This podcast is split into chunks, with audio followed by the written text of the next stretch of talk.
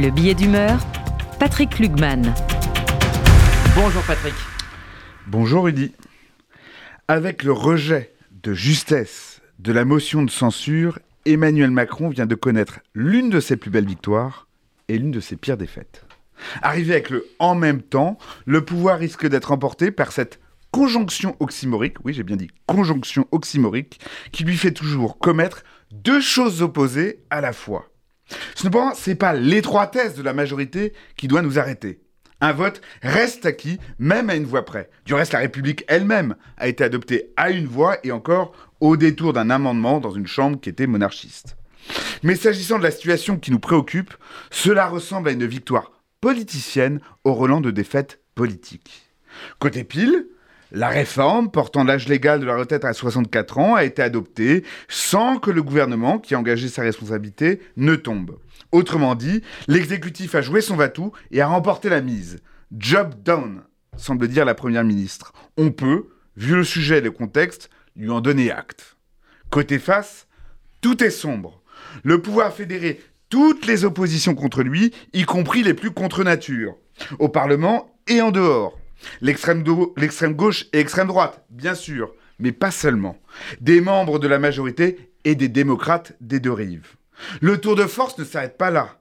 Le président a recréé un front syndical unitaire emmené par un syndicat réformiste.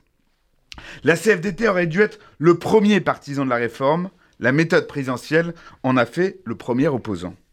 De majorité relative, le pouvoir fait hors de son camp l'unanimité, mais contre lui. Surtout, la réforme fait figure d'occasion manquée. En se fondant sur le seul critère de l'âge du départ, on a divisé les Français sans sauver leur retraite.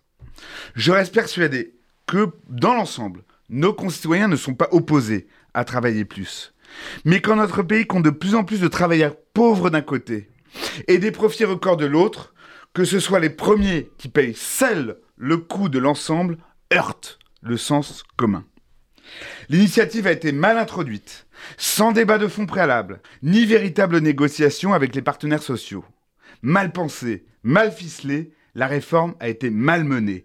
Le gouvernement l'avait exclu, mais si résolu, il ne doit son salut qu'au recours in extremis à l'article 49.3 de la Constitution.